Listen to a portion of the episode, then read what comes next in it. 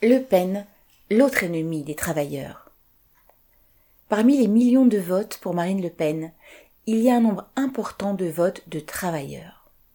La responsabilité politique en revient d'abord aux partis de gauche, le PS et le PCF, qui pendant des dizaines d'années ont trompé et trahi les espoirs de leurs électeurs et de leurs militants.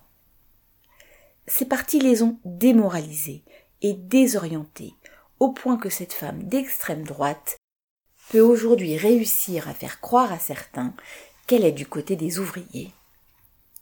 Le Pen a un discours social entre guillemets, prétendent certains. Elle parle de l'augmentation nécessaire des salaires, par exemple. Les prix augmentent tant qu'il lui est impossible de ne pas en parler. La hausse des salaires qu'elle suggère non seulement resterait au bon vouloir des patrons, mais serait en échange d'une exonération des cotisations sociales de ceux-ci. Il s'agit donc d'une arnaque pour les salariés qui perdraient d'un côté ce qu'ils gagneraient de l'autre. De plus, elle ne rattraperait pas les hausses de prix passées et n'empêcherait pas ensuite les prix de continuer à augmenter. En réalité, Le Pen n'a pas plus de programme social que Macron.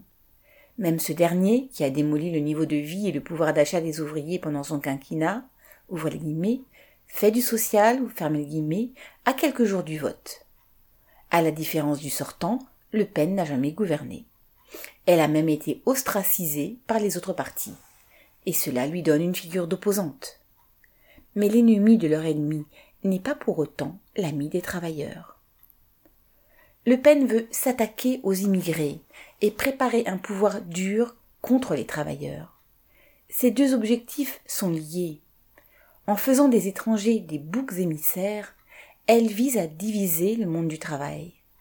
Avec la priorité nationale, qu'elle veut introduire dans la Constitution, elle prétend donner la préférence à ceux qui ont la nationalité française pour l'obtention de logements sociaux et d'emplois dans la fonction publique.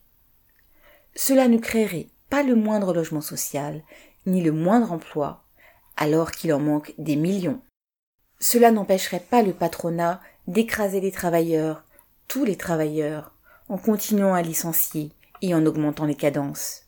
Cela n'empêcherait pas les hausses de loyer. Par contre, cela aggraverait considérablement les conditions de vie des travailleurs étrangers. Et Marine Le Pen pourrait alors dire à ceux qui ont la nationalité française, ouvrez les guillemets, votre sort ne s'est pas amélioré, il s'est même dégradé, point de suspension, mais réjouissez-vous, car cela pourrait être bien pire si vous n'étiez pas de nationalité française. Fermez les guillemets. La crise économique va s'aggraver considérablement à cause des effets désastreux de la spéculation et des tensions guerrières qui se développent. La guerre économique mondiale sera de plus en plus dure, et ce sont les travailleurs qui vont le payer, qu'ils aient une carte d'identité française ou pas. Dans ce contexte, Marine Le Pen et les courants qu'elle a derrière elle pourraient être utiles au grand patronat pour établir un pouvoir autoritaire contre les travailleurs. Il serait absurde et même suicidaire de penser lutter contre l'ennemi des travailleurs qui est en ce moment au pouvoir en soutenant celle qui remplira peut-être sa fonction demain. Les travailleurs n'ont pas de bonne solution dans ce second tour de l'élection. Ils ne peuvent que refuser de se laisser berner par l'un ou par l'autre des candidats. Pierre Royan.